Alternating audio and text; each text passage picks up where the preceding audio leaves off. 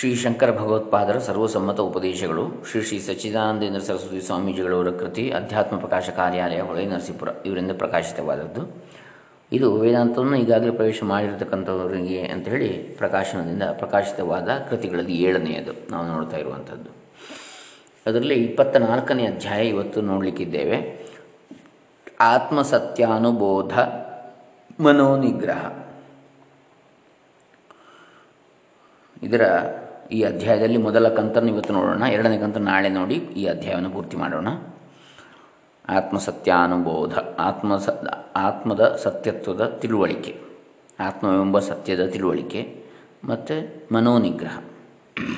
ಇದರ ಪ್ರಥಮ ಭಾಗವನ್ನು ಇವತ್ತು ನೋಡೋಣ. ಈ ಇಪ್ಪತ್ತ್ನಾಲ್ಕನೇ ಅಧ್ಯಾಯದ ಎರಡನೇ ಭಾಗ ನಾಳೆ ನೋಡಿ ಮುಕ್ತಾಯ ಮಾಡೋಣ. ಓಂ ಶ್ರೀ ಗುರುಭ್ಯೋ ನಮಃ. ಹರಿ ಓಂ. ಶ್ರೀ ಗಣೇಶಾಯ ನಮಃ. ಡಾಕ್ಟರ್ ಕೃಷ್ಣಮೂರ್ತಿ ಶಾಸ್ತ್ರಿ, ದಂಬೆ ಪುಣಚ. ಶ್ರೀ ಶ್ರೀ ಸಚ್ಚಿದಾನಂದ ಸರಸ್ವತಿ ಸ್ವಾಮೀಜಿಗಳವರ ಕೃತಿ, ಶ್ರೀ ಶಂಕರ ಭಗವತ್ಪಾದರ ಸರ್ವಸಮ್ಮತ ಉಪದೇಶಗಳು. ಅದರಲ್ಲಿ ಇಪ್ಪತ್ತ ನಾಲ್ಕನೆಯ ಅಧ್ಯಾಯದಲ್ಲಿ ಇವತ್ತು ಮೊದಲ ಕಂತನ್ನು ನೋಡೋಣ. ಆತ್ಮಸತ್ಯಾನುಬೋಧ, ಮನೋನಿಗ್ರಹ. ಸಾವಿರದ ಒಂಬೈನೂರ ಐವತ್ತ ಮೂರನೇ ಇಸ್ವಿ ಆಗಸ್ಟ್ ತಿಂಗಳ ಇಪ್ಪತ್ತೆರಡನೇ ತಾರೀಕಿನಂದು ಸ್ವಾಮೀಜಿಯವರು ಮಾಡಿರತಕ್ಕಂತಹ ಪ್ರವಚನದ ವಾಕ್ಯರೂಪ. ನಿನ್ನೆ ದಿನ ಅವಸ್ಥಾತ್ರಯ ಪರೀಕ್ಷೆಯನ್ನು ವಿಚಾರ ಮಾಡಿದ್ದಾಗಿದೆ. ಜಾಗೃತ ಅವಸ್ಥೆಯಲ್ಲಿ ವ್ಯಷ್ಟಿ ಸಮಷ್ಟಿ ರೂಪವಾಗಿ ತೋರುತ್ತಿರುವ ಪ್ರಪಂಚವೆಲ್ಲವೂ ಆ ಅವಸ್ಥೆಯೊಳಗೆ ಅಡಕವಾಗಿರುತ್ತದೆ. ನಮ್ಮ ಪ್ರಮಾತೃಭಾವವು ಪ್ರಮಾಣ ಪ್ರಮೇಯಗಳು ಅದರಲ್ಲಿಯೇ ನಮಗೆ ತೋರುತ್ತವೆ, ಅವಸ್ಥಾತ್ರಯಗಳಲ್ಲಿ. ದೇಶಕಾಲಗಳು ಆ ಅವಸ್ಥೆಯಲ್ಲಿಯೇ ಇವೆ. ಆದ್ದರಿಂದ ಜಾಗ್ರದ ಅವಸ್ಥೆ ಅಥವಾ ಎಚ್ಚರದ ಅವಸ್ಥೆಯು ದೇಶದಲ್ಲಿ ಅಂದರೆ ಇದೆಲ್ಲ ಜಾಗ್ರದ ಅವಸ್ಥೆಯಲ್ಲೇ ತೋರ್ತಕ್ಕಂಥದ್ದು ಅಂಥೇಳಿ ದೇಶಕಾಲಗಳು ಕೂಡ. ಆದ್ದರಿಂದ ಜಾಗ್ರದ ಅವಸ್ಥೆಯು ದೇಶದಲ್ಲಿ ಇಲ್ಲ, ಕಾಲದಲ್ಲಿ ಇಲ್ಲ ಪ್ರಮಾತೃವಿಗೆ ವಿಷಯವೂ ಅಲ್ಲ ಎಂದಾಯಿತು. ಈ ಒಟ್ಟು ಅವಸ್ಥೆಯನ್ನು ನೋಡುವ ಸಾಕ್ಷಿಯಾದ ನಮ್ಮ ಸ್ವರೂಪವು ಪರಮಾತ್ರವಲ್ಲ ಅದು ಅವಸ್ಥೆಯನ್ನು ಯಾವ ಪ್ರಮಾಣದ ಸಹಾಯದಿಂದಲೂ ಅರಿಯುವುದಿಲ್ಲ. ಅವಸ್ಥೆಯನ್ನು ಅರಿಯುವಾಗ ಅದರಲ್ಲಿ ಯಾವುದೊಂದು ವಿಕಾರವೂ ಆಗುವುದಿಲ್ಲ. ತನ್ನ ಸ್ವರೂಪವಾಗಿರುವ ಚೈತನ್ಯ ರೂಪದಿಂದ ಅದು ತನ್ನಷ್ಟಕ್ಕೆ ತಾನೇ ಇರುತ್ತದೆ. ಅದರ ಸನ್ನಿಧಿ ಮಾತ್ರದಲ್ಲಿ ಜಾಗೃತ ಅವಸ್ಥೆಯು ಅದರ ಪ್ರಪಂಚವು ಅದಕ್ಕೆ ಸಾಕ್ಷ್ಯವಾಗಿ ತೋರುತ್ತಿರುವಂತೆ ಕಾಣುತ್ತದೆ ಎಂದಾಗಿದೆ. ನಿಜವಾಗಿ ನೋಡಿದರೆ ಈ ಅವಸ್ಥಾ ಸಾಕ್ಷಿತ್ವವೆಂಬುದು ಒಂದು ಒಗಟಾಗಿರುತ್ತದೆ. ಏಕೆಂದರೆ ಅವಸ್ಥೆಯನ್ನು ಅನುಭವಿಸುತ್ತಿರುವವನು ಸಾಕ್ಷಿಯಲ್ಲ ಅವಸ್ಥೆಯಲ್ಲಿ ಕಾಣುವ ದೃಶ್ಯವಾಗಲಿ, ಅದರಿಂದ ಆಗುವ ವೇದನೆಗಳಾಗಲಿ, ಸುಖ ದುಃಖಗಳಾಗಲಿ ಯಾವುದೊಂದು ಸಾಕ್ಷಿ ಚೈತನ್ಯಕ್ಕೆ ಸಂಬಂಧಪಟ್ಟಿರುವುದಿಲ್ಲ. ಇದವನ್ನೆಲ್ಲ ಪ್ರಮಾತ್ರವೇ ಅನುಭವಿಸ್ತಾ ಇರ್ತಾನೆ. ಆದರೆ ನಾವು ಪ್ರಮಾತ್ರ ಸಹಿತವಾದ ಪ್ರಪಂಚವಿರುವ ಅವಸ್ಥೆಯನ್ನು ನೋಡುವುದು ಯಾವುದರಿಂದಾಗಿ? ಈ ಪ್ರಶ್ನೆಗೆ ಉತ್ತರವನ್ನು ಕೊಡುವುದಕ್ಕೆ ಪ್ರಯತ್ನಿಸುವ ಮುಂಚೆ ನಮ್ಮ ಅವಸ್ಥಾ ಅನುಭವವನ್ನು ಸಾವಧಾನವಾಗಿ ಪ್ರ, ಪರೀಕ್ಷಿಸಬೇಕು. ಯಾಕಂದರೆ ಅವಸ್ಥಾ ಅನುಭವವಿರುವಾಗ ನಮಗೆ ಪ್ರಮಾತೃತ್ವವೇ ಇರ್ತದೆ. ಪ್ರಮಾತೃತ್ವವನ್ನು ಸೇರಿಸಿಕೊಂಡು ಒಟ್ಟು ಅವಸ್ಥೆಯ ಸ್ವರೂಪವನ್ನು ಅರಿಯುವುದಕ್ಕೆ ಪ್ರಯತ್ನಿಸಿದಾಗ ನಮಗೆ ಅಸಂಗವಾದ ಸಾಕ್ಷಿ ಸ್ವರೂಪವೇ ಇರುತ್ತದೆ ಆದ್ದರಿಂದ ಈ ಸ್ವರೂಪದಿಂದ ನಾವು ಅವಸ್ಥೆಯನ್ನು ಕಾಣುತ್ತೇವೆ ಎಂಬುದು ಯುಕ್ತಿ ಸಿದ್ಧವಾದರೂ ಈ ಯುಕ್ತಿಯು ಅನುಭವ ಸಿದ್ಧವಾದ ಪರಮ ಸಿದ್ಧಾಂತವೆನಿಸುವಂತೆ ಇಲ್ಲ. ಯಾಕೆಂದರೆ ನಾವು ಯುಕ್ತಿಯನ್ನು ಪ್ರಯೋಗಿಸುವುದು ಪ್ರಮಾತ್ರ ಅವಸ್ಥೆಯಲ್ಲಿ. ಆಗ ನಮಗೆ ಸಾಕ್ಷಿತ್ವದ ಅನುಭವವೇ ಇಲ್ಲ. ಸಾಕ್ಷಿತ್ವದ ಅನುಭವದಲ್ಲಿ ಯುಕ್ತಿಯೇ ಇರುವುದಿಲ್ಲ. ಕೇವಲ ಸಾಕ್ಷಿತ್ವ ಮಾತ್ರ. ಈ ಅನುಭವವನ್ನು ಸ್ವಪ್ನ ಸುಷುಪ್ತಿಗಳ ಸ್ಮೃತಿಗೆ ಹೋಲಿಸಿದರೆ ಇದೊಂದು ಮಾಯಿಕವಾದ ಅನುಭವ, ಆಭಾಸವೆಂಬುದು ಸ್ಪಷ್ಟತರವಾಗ್ತದೆ. ಹೇಗೆಂದರೆ, ನಾನು ಇಂತಿಂಥ ಕನಸನ್ನು ಕಂಡೆ ಎಂದು ಎಚ್ಚೆತ್ತವನ್ನು ನೆನಪಿನಿಂದ ಹೇಳುವುದು ಎಲ್ಲರಿಗೂ ಅನುಭವದಲ್ಲಿದೆ ಆದರೆ ಹಾಗೆ ಹೇಳುವವನು ಜಾಗೃತಿನ ಪ್ರಮಾತೃ ಅವನಿಗೆ ಕನಸಿನ ಪ್ರಮಾತೃತ್ವ ಆಗಲಿ, ಪ್ರಮಾಣಾದಿ ಸಾಮಗ್ರಿಗಳಾಗಲಿ ಎಂದಿಗೂ ಸಂಬಂಧಿಸಿರಲಿಲ್ಲ. ಆದರೂ ನಮಗೆ ಸ್ವಪ್ನದ ಸ್ಮೃತಿಯಂಥ ಒಂದಾನೊಂದು ಪ್ರತ್ಯಯವು ಆಗುತ್ತಿರುತ್ತದೆ ಎಂಬುದು ಸರ್ವಾನುಭವ ಸಿದ್ಧವಾಗಿದೆ.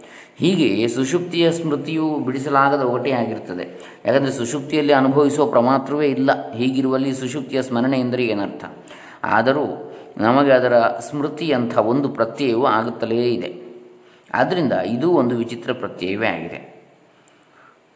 ವಾರ್ತಿಕಕಾರರಾದ ಸುರೇಶ್ವರಾಚಾರ್ಯರು ಈ ವಿಷಯದಲ್ಲಿ ಹೀಗೆಂದಿದ್ದಾರೆ. ನ ಸುಷುಪ್ತಿಗ ಜ್ಞಾ ವಿ ನ ಸುಷುಪ್ತಿಗಂ ವಿಜ್ಞಾನಂ ನಾಜ್ಞಾಸಿಷಮಿತಿ ಸ್ಮೃತಿ ನ ಸುಷುಪ್ತಿ ವಿಜ್ಞಾನಂ ನಾಜ್ಞಾಸಿಷಮಿತಿ ಸ್ಮೃತಿ ಕಾಲಾದ್ಯವ್ಯವಧಾನತ್ವ ನ ಹ್ಯಾತ್ಮಸ್ಥಮತೀತ ಭಾಗ್ನ ಭೂತಕಾಲ ಸ್ಮೃಕ್ ಪ್ರತ್ಯಂಗ್ನ ಚಾಗಾಮಿ ಸ್ಪೃಗೀಕ್ಷ್ಯತೆ ಸ್ವಾರ್ಥದೇಶ ಪರಾರ್ಥೋರ್ಥೋ ವಿಕಲ್ಪಸ್ಥೇನ ಸ ಸ್ಮೃತಃ. ಸುಷುಪ್ತಿಯಲ್ಲಿ ಅನುಭವವಿಲ್ಲ ಆದ್ದರಿಂದ ಅಲ್ಲಿ ಏನನ್ನೂ ಅರಿಯಲಿಲ್ಲ ಎಂಬುದು ಸ್ಮೃತಿಯಲ್ಲ, ನೆನಪಲ್ಲ. ಏಕೆಂದರೆ ಕಾಲಾದಿಗಳ ವ್ಯವಧಾನವಿದ್ದರೆ ಮಾತ್ರ ಸ್ಮೃತಿಯಾಗಬೇಕು. ಆದರೆ ಇಲ್ಲಿ ಹಾಗಿಲ್ಲ. ಆತ್ಮನಲ್ಲಿಯೇ ಯಾವಾಗಲೂ ಇರತಕ್ಕದ್ದು ಹಿಂದಿನ ಕಾಲಕ್ಕೆ ಸೇರಿಕೊಂಡಿದೆ ಎಂಬುದು ಸರಿಯಾಗಲಾರದು. ಆತ್ಮನನ್ನು ಬಿಟ್ಟು ಕಾಲಾದಿಗಳು ಇರುವಂತೆಯೇ ಇಲ್ಲ. ಪ್ರತ್ಯೇಕ ಆತ್ಮನು ಭೂತಕಾಲಕ್ಕಾಗಲಿ ಭವಿಷ್ಯತ್ ಕಾಲಕ್ಕಾಗಲಿ ಸಂಬದ್ಧನಲ್ಲ. ಯಾಕಂದರೆ ಕಾಲವೇ ಅವನಿಂದ ತಿಳಿಯಬರತಕ್ಕದ್ದಾಗಿದೆ. ಆತ್ಮನಿಂದಾಗಿ, ಕಾಲ ಕೂಡ. ಆದ್ದರಿಂದ ಸ್ವತಂತ್ರನಾಗಿರುವ ಆತ್ಮನಲ್ಲಿ ಈ ಭೂತಕಾಲಾನುಭವ ರೂಪ, ಸ್ಮೃತಿಯ ಆಭಾಸವು ಇರುವಂತೆ ಕಲ್ಪಿತವಾಗಿ ತೋರುತ್ತದೆ ಎಂದೇ ಹೇಳಬೇಕು. ಆದ್ದರಿಂದ ಈ ಪ್ರತ್ಯಯವು ವಿಕಲ್ಪ ಮಾತ್ರವಾಗಿದೆ ಎಂಬುದು ವಾರ್ತಿಕದ ಅಭಿಪ್ರಾಯ. ಯಾಕಂದರೆ ಸಾಕ್ಷಿ ರೂಪದಿಂದ ಪ್ರಪಂಚವನ್ನು ಕಂಡು ಪ್ರಮಾತ್ರ ರೂಪದಿಂದ ಅದನ್ನು ಸ್ಮರಿಸಿ ಹೇಳುತ್ತೇವೆ ಎಂಬುದಕ್ಕೆ ಯಾವ ವ್ಯಾಪಕ ಯುಕ್ತಿಯ ಆಧಾರವೂ ಇರುವುದಿಲ್ಲ.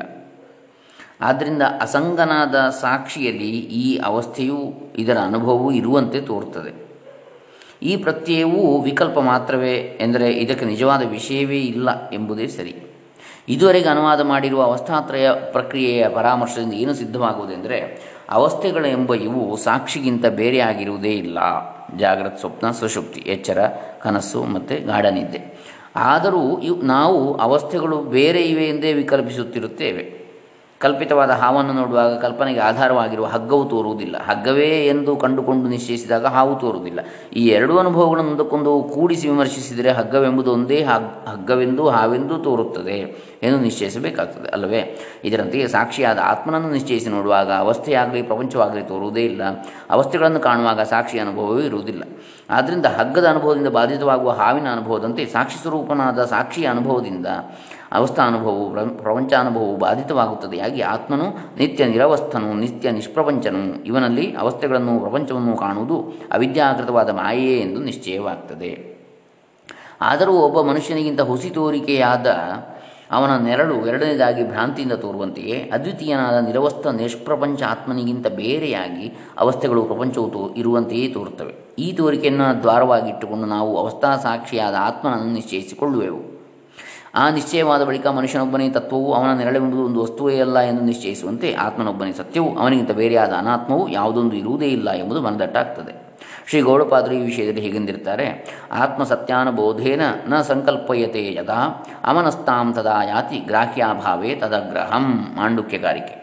ಆತ್ಮನೊಬ್ಬನೇ ಸತ್ಯವು ಆತ್ಮನಿಗಿಂತ ಬೇರೆಯಾಗಿ ಯಾವುದೊಂದು ವಸ್ತುವು ಇಲ್ಲವೇ ಇಲ್ಲ ಎಂಬುದನ್ನು ಶಾಸ್ತ್ರಾಚಾರ್ಯರುಗಳ ಉಪದೇಶವನ್ನು ಅನುಸರಿಸಿ ತಿಳಿದುಕೊಂಡರೆ ಆಗ ಅರಿತುಕೊಳ್ಳಬೇಕಾದ ವಸ್ತುವೇ ಇರುವುದಿಲ್ಲವಾದ್ದರಿಂದ ಅದನ್ನು ಅರಿಯುವ ಮನಸ್ಸು ಇರುವುದಿಲ್ಲ. ಆದ್ದರಿಂದ ಆಗ ಅಮನಸ್ಥೆಯು ಪ್ರಾಪ್ತವಾಗುವುದು. ಆಗ ಜ್ಞೇಯವಾದ ವಸ್ತುಗಳು, ಜ್ಞಾನ ಸಾಧನವಾದ ಮನಸ್ಸು ಎಲ್ಲಿಗೆ ಹೋಗುವು ಎಂದು ನೀವು ಕೇಳಬಹುದು. ಆಗ ಎಲ್ಲವೂ ಆತ್ಮನೇ ಆಗಿಬಿಟ್ಟಿರುತ್ತದೆ. ಈಗಲೂ ಆತ್ಮ, ಮನಸ್ಸು ಗ್ರಾಹ್ಯವಾದ ವಿಷಯಗಳು ಎಲ್ಲವೂ ನಿಜವಾಗಿ ಆತ್ಮನೇ ಆಗಿದೆ. ಆದರೆ ಸರ್ವಂಖಲ್ವಿದಂ ಬ್ರಹ್ಮ ಅಲ್ವೇ ಆದರೆ ಅದನ್ನು ನಾವು ಅರಿತುಕೊಂಡಾಗ ಆತ್ಮನಿಗಿಂತ ಬೇರೆಯಾದ ಯಾವ ಮನಸ್ಸಾಗಲಿ, ಯಾವ ವಿಷಯವಾಗಲಿ ಇರುವುದೇ ಇಲ್ಲ. ಸಮುದ್ರದ ಅಲೆ, ಗುಳ್ಳೆ, ನೊರೆ ಮುಂತಾದದ್ದೆಲ್ಲ ನೀರೇ ಆಗಿರುತ್ತದೆ ಎಲ್ಲವೂ ಸಮುದ್ರವನ್ನು ನಿಶ್ಚಯಿಸಿದಾಗ ಬೇರೆಯಾಗಿ ಅಲೆ ಮುಂತಾದವುಗಳು ಹೇಗೆ ನಿಂತಾವು? ಆ ದೃಷ್ಟಿಯಿಂದ ನೋಡಿದಾಗ ಆತ್ಮನಿಂದ ಪ್ರಪಂಚವು ಬಂದಿದೆ ಎಂಬ ಮಾತಿಗೆ ಅರ್ಥವಿರುವುದಿಲ್ಲ. ಪ್ರಪಂಚವು ಇರುವುದೂ ಇಲ್ಲ, ಅದ್ವೈತ ಜ್ಞಾನದಿಂದ ಅದು ಹೋಗಬೇಕಾದದ್ದು ಇರುವುದಿಲ್ಲ. ಆತ್ಮನಲ್ಲಿ ಅಜ್ಞಾನವಿತ್ತು, ಅದು ಜ್ಞಾನದಿಂದ ಹೋಯಿತು ಎಂಬುದು ಸುಳ್ಳೇ ಆಗಿ ತೋರುವುದು. ಯಾಕೆ ಆತ್ಮ ಅಜ್ಞಾನಿ ಅಂತ ಹೇಳಲಿಕ್ಕಾಗ್ತದೆ. ಆಗ ಆತ್ಮನನ್ನು ತಿಳಿದುಕೊಳ್ಳಬೇಕೆಂಬ ಆಶೆಯೂ ಉಳಿಯುವುದಿಲ್ಲ, ಯಾಕೆಂದರೆ ತಾನೇ ಆತ್ಮನಾಗಿರ್ತಾನೆ. ಬ್ರಹ್ಮವಿದ್ ಬ್ರಹ್ಮವೇ ಭವತಿ. ಎಲ್ಲವೂ ನಿಸ್ತರಂಗವಾದ ಆತ್ಮಾನಂದ ಸಮುದ್ರವೇ ಆಗಿರುತ್ತದೆ. ಸದಾಶಿವ ಬ್ರಹ್ಮೇಂದ್ರರು ಒಂದು ಕೀರ್ತನೆಯಲ್ಲಿ ಹಾಡಿರುವಂತೆ, ಸರ್ವಂ ಬ್ರಹ್ಮಮಯಂ, ರೇ ರೇ, ಕಿಂ ವಚನೀಯಂ, ಕಿಂ ಅವಚನೀಯಂ ಕಿಂ ಅವಚನೀಯಂ, ಕಿಂ ರಚನೀಯಂ, ಕಿಂ ಅರಚನೀಯಂ, ಕಿಂ ಬೋದ್ಧವ್ಯಂ ಕಿಮ ಅಬೋದ್ಧವ್ಯಂ, ಕಿಂ ಭೋಕ್ತವ್ಯಂ, ಕಿಂ ಅಭೋಕ್ತವ್ಯಂ, ಎಲ್ಲವೂ ಬ್ರಹ್ಮಮಯವಾಗಿರುತ್ತದೆ. ಆಗ ಹೇಳಬೇಕಾದದ್ದು ಯಾವುದು, ಹೇಳಬಾರದ್ದು ಯಾವುದು? ಮಾಡಬೇಕಾದದ್ದು ಯಾವುದು? ಮಾಡಬಾರದ್ದು ಯಾವುದು? ಅರಿತುಕೊಳ್ಳಬೇಕಾದದ್ದು ಯಾವುದು? ಅರಿತುಕೊಳ್ಳಬಾರದ್ದು ಯಾವುದು? ಅನುಭವಿಸಬೇಕಾದದ್ದು ಯಾವುದು? ಅನುಭವಿಸಬಾರದ್ದು ಯಾವುದು? ಎಲ್ಲವೂ ಬ್ರಹ್ಮಮಯವೇ ಆಗಿರುವಾಗ. ಜ್ಞಾನಿಯು ಸ್ವೇಚ್ಛಾಚಾರಿಯಾಗಿರ್ತಾನೆ ಎಂದು ಇದರ ಅರ್ಥವಲ್ಲ. ಅವನು ತಿಳಿಯಬೇಕಾದದ್ದನ್ನು ತಿಳಿದುಕೊಂಡು ಕೃತಕೃತ್ಯನಾಗಿರ್ತಾನೆ. ಅವನು ಜ್ಞಾನಾಮೃತ ತೃಪ್ತನಾಗಿರ್ತಾನೆ. ಎಂಬುದೇ ಇಲ್ಲಿ ತಿಳಿಯಬೇಕಾದದ್ದು. ಹೊಟ್ಟೆಯಲ್ಲೆಲ್ಲ ಅಮೃತವು ತುಂಬಿರುವವನು, ಉಪ್ಪು ನೀರಿನ ಪಾನಕಕ್ಕೆ ಹೇಗೆ ಜ್ಯೋತು ಬೀಳದೇ ಇರುವನೋ ಹಾಗೆ ತತ್ವಜ್ಞಾನದಿಂದ ತೃಪ್ತನಾದವನಿಗೂ ಯಾವುದೊಂದು ಮಾಡತಕ್ಕದ್ದು ಉಳಿದಿರುವುದಿಲ್ಲ. ಆದ್ದರಿಂದ ಅವನು ವಿಧಿ ನಿಷೇಧ ಕಿಂಕರನಾಗಿರುವುದಿಲ್ಲ. ಇಂಥದ್ದೇ ಮಾಡಬೇಕು, ಇಂಥದ್ದು ಮಾಡಬಾರ್ದು ಎನ್ನುವುದಕ್ಕೆ ಅವನು ಅದನ್ನು ಅನುಸರಿಸುವವನಾಗಿರುವುದಿಲ್ಲ. ಸೇವಕ ದಾಸ ಗುಲಾಮನಾಗಿರುವುದಿಲ್ಲ. ಯಾವಾಗಲೂ ತತ್ವವನ್ನೇ ಅನುಸಂಧಾನ ಮಾಡುತ್ತಾ ಅಷ್ಟರಿಂದಲೇ ತೃಪ್ತನಾಗಿರ್ತಾನೆ. ಲೋಕದಲ್ಲಾಗುವ ಸುಖ ದುಃಖಗಳು ಅವನಿಗೆ ತೋರುವುದಿಲ್ವೇ ಹಸಿವು ಬಾಯಾರಿಕೆ, ರೋಗ ರುಜಿನ, ಮುಪ್ಪು ಸಾವು ಮುಂತಾದವು ಅವನಿಗೆ ಇರುವುದೇ ಇಲ್ವೇ ಎಂದು ಕೆಲವರು ಕೇಳ್ತಾರೆ ಜ್ಞಾನಿಗಳಲ್ಲಿ ಮೂರ್ಧಾಭಿಷಿಕ್ತರೆನ್ನಿಸಿಕೊಂಡವರಲ್ಲಿಯೂ ನಮ್ಮಂತೆಯೇ ವ್ಯವಹಾರ ತೋರುತ್ತಿರುವುದಲ್ಲ ಎಂಬುದು ಅವರ ಶಂಕೆ. ಇದಕ್ಕೆ ಎರಡು ಬಗೆಯ ಉತ್ತರವನ್ನು ಕೊಡಬೇಕಾಗಿರ್ತದೆ ಜ್ಞಾನಿಯ ದೃಷ್ಟಿಯಿಂದ ನೋಡಿದರೆ ಅದ್ವಿತೀಯನಾದ ಆತ್ಮನೊಬ್ಬನೇ ಸತ್ಯ. ಆ ಆತ್ಮನೇ ಜ್ಞಾನಿಯು. ಆದ್ದರಿಂದ ಆತ್ಮರೂಪನಾಗಿರುವ ಜ್ಞಾನಿಗೆ ಹಸಿವು ನೀರಡಿಕೆಗಳಾಗಲಿ, ರೋಗಾದಿಗಳಾಗಲಿ, ಮುಪ್ಪು ಸಾವುಗಳಾಗಲಿ ಇಲ್ಲವೇ ಇಲ್ಲ. ಅವನಿಗೆ ಆತ್ಮನಿಗಿಂತ ವ್ಯತಿರಿಕ್ತವಾಗಿರುವ ಮನಸ್ಸೇ ಇರುವುದಿಲ್ಲ. ಆದ್ದರಿಂದ ಶೋಕಮೋಹಗಳು ಇರುವುದಿಲ್ಲ. ಈ ಸ್ಥಿತಿಯು ಆತ್ಮಾನುಭವ ಆದ ಮೇಲೆಯೇ ತಮ್ಮ ತಮಗೆ ಗೊತ್ತಾಗತಕ್ಕದ್ದಾಗಿರುವುದರಿಂದ ಈ ಪರಮಾರ್ಥ ದೃಷ್ಟಿಯ ಉತ್ತರವನ್ನು ಹಾಗೇ ಇಟ್ಟು ವ್ಯವಹಾರ ದೃಷ್ಟಿಯಿಂದ ನೋಡಿದರೂ ಜ್ಞಾನಿಯ ವ್ಯವಹಾರವು ಮಿಕ್ಕವರ ವ್ಯವಹಾರಕ್ಕಿಂತ ವಿಲಕ್ಷಣ ಸ್ವಭಾವದ್ದೇ ಆಗಿರುತ್ತದೆ ಎಂದು ಹೇಳಬೇಕಾಗ್ತದೆ. ಯಾಕಂದರೆ ಈ ದೃಷ್ಟಿಯಿಂದ ನೋಡಿದಾಗ ವ್ಯವಹಾರದ ಸುಖ ದುಃಖಗಳು ಅವನಿಗೆ ಉಂಟಾಗಬಹುದಾದರೂ ಅವನಿಗೆ ಅವು ತತ್ವಜ್ಞಾನದಿಂದ ಬಾಧಿತವಾಗಿಯೇ ತೋರುತ್ತಿರುವವು. ನಿಜವಾದ ಹಾಲನ್ನು, ನಿಜವಾದ ಬೆಕ್ಕು ಕುಡಿಯುವುದನ್ನು ಕಂಡ ಮನೆಯ ಯಜಮಾನನಿಗೆ ದುಃಖ ಉಂಟಾದರೂ ಚಿತ್ರದ ಹಾಲನ್ನು, ಚಿತ್ರದ ಬೆಕ್ಕು ಕುಡಿಯುವ ದೃಶ್ಯವನ್ನು ಕಂಡಾಗ ಆನಂದವೇ ಆಗುತ್ತಿರುವಂತೆ ವ್ಯವಹಾರದ ದುಃಖವು ಕೂಡ ಜ್ಞಾನಿಗೆ ಬ್ರಹ್ಮಲೀಲೆಯ ಚಿತ್ರವಾಗಿಯೇ ಕಾಣ್ತಾ ಇರ್ತದೆ. ಅವನು ಪರಮಾರ್ಥದ ಚಿಂತೆಯಲ್ಲಿಯೇ ಮುಳುಗಿರುವುದರಿಂದ ಅವನ ನಿತ್ಯ ವ್ಯವಹಾರವು ಪ್ರಾಪಂಚಿಕರ ದೃಷ್ಟಿಯಿಂದ ಅಷ್ಟು ಸುಲಲಿತ ಜೀವನದ್ದಾಗಿ ಕಾಣದೇ ಇರಬಹುದು. ಆದರೆ ಅವನಿಗೆ ಮಾತ್ರ ಅದರ ಸಂಕಟವು ಲವಲೇಶವೂ ಇರುವುದಿಲ್ಲ. ಇದಕ್ಕೊಂದು ಉದಾಹರಣೆಯನ್ನು ಕೊಡಬಹುದು.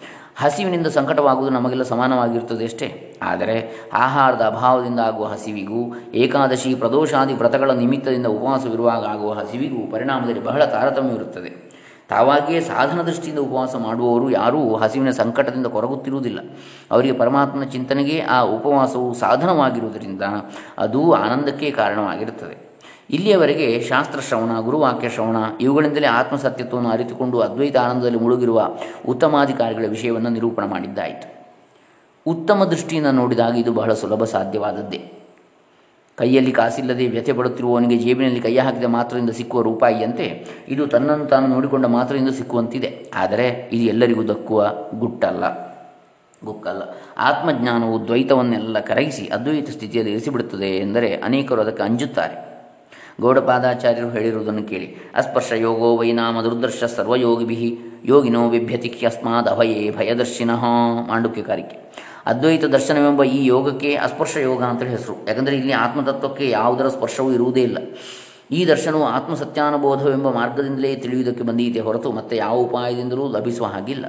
ಆದ್ದರಿಂದ ವೇದಾಂತ ವಿಜ್ಞಾನವಿಲ್ಲದೇ ಇರುವ ಯಾವ ಯೋಗಿಗಳಿಗೂ ಇದನ್ನು ಕಂಡುಕೊಳ್ಳುವುದು ಆಗುವಂತಿಲ್ಲ. ಇಷ್ಟೇ ಅಲ್ಲ, ಈ ದರ್ಶನವು ಅತ್ಯಂತವಾಗಿ ಭಯರಹಿತವಾಗಿರುತ್ತದೆ. ಆದರೂ ಇದನ್ನು ಭಯವೆಂದೇ ತಿಳಿದುಕೊಂಡು ಮಿಕ್ಕ ಯೋಗಿಗಳು ಇದಕ್ಕೆ ಹೆದರ್ತಾರೆ ಮಿಕ್ಕ ಯೋಗಗಳನ್ನು ಅಭ್ಯಾಸ ಮಾಡುವುದು ಕಷ್ಟವೇ ಆದರೂ ಈ ಮಾರ್ಗದಲ್ಲಿ ಹೋಗುವವರಿಗೆ ಬಗೆ ಬಗೆಯ ದೃಶ್ಯಗಳು ಗೋಚರಿಸುವು. ಬಗೆ ಬಗೆಯ ಸಿದ್ಧಿಗಳು ಉಂಟಾಗುತ್ತವೆ. ಆದ್ದರಿಂದ ಅವುಗಳನ್ನು ಕಷ್ಟಪಟ್ಟಾದರೂ ಸಂಪಾದಿಸಿಕೊಳ್ಳುವುದಕ್ಕೆ ಅವರು ಯತ್ನಿಸ್ತಾರೆ ಆದರೆ ಈ ಅದ್ವೈತ ದರ್ಶನ ಯೋಗದಲ್ಲಿ ಏತರ ಸ್ಪರ್ಶವೂ ಇಲ್ಲ.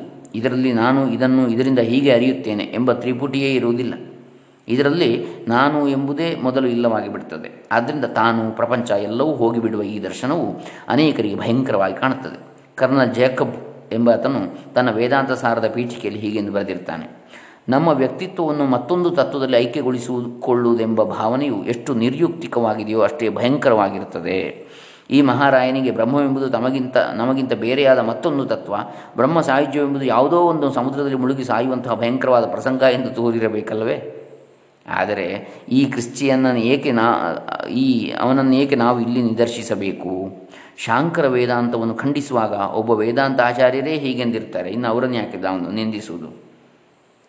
ಅಹಮರ್ಥ ವಿನಾಶಶ್ಚೇನ್ ಮೋಕ್ಷ ಇತ್ಯಧ್ಯವಸ್ಯತಿ ಅಪಸರ್ಪೇದಸೌ ಮೋಕ್ಷ ಕಥಾ ಪ್ರಸ್ತಾವಗಂಧತಃ ಮೈ ನಷ್ಟೇಪಿ ಮತ್ತೋನ್ಯ ಕಾಚಿಜ್ಞಪ್ತಿರವಸ್ಥಿತ ಇತಿ ತತ್ಪ್ರಾಪ್ತಯೇ ಯತ್ನಃ ಕಸ್ಯಾಪಿ ನ ಭವಿಷ್ಯತಿ ಅಹಮರ್ಥದ ಎಂದರೆ ನಾನು ಎಂಬ ವಸ್ತುವಿನ ವಿನಾಶವೇ ಮೋಕ್ಷವು ಎಂಬುದು ನಿಶ್ಚಯವಾದರೆ ಆಗ ಜಿಜ್ಞಾಸವಾದವನು ಮೋಕ್ಷದ ಮಾತು ಎತ್ತುವುದರ ವಾಸನೆಯನ್ನು ಕೂಡ ಬಿಟ್ಟು ದೂರ ತೆರಳಬೇಕಾಗ್ತದೆ. ನಾನು ನಾಶವಾದರೂ ನನಗಿಂತ ಬೇರೆಯಾದ ಯಾವುದೋ ಒಂದು ಜ್ಞಾನವು ಇದ್ದುಕೊಂಡಿರುವುದು ಎಂದು ಅದರ ಪ್ರಾಪ್ತಿಗಾಗಿ ಯಾವನೂ ಯತ್ನವನ್ನು ಮಾಡಲಾರನು ಎಂಬುದು ಅವರ ಅಭಿಪ್ರಾಯ. ಮೋಕ್ಷವೆಂದರೆ ನಾನು ಸಾಯುವುದೇ?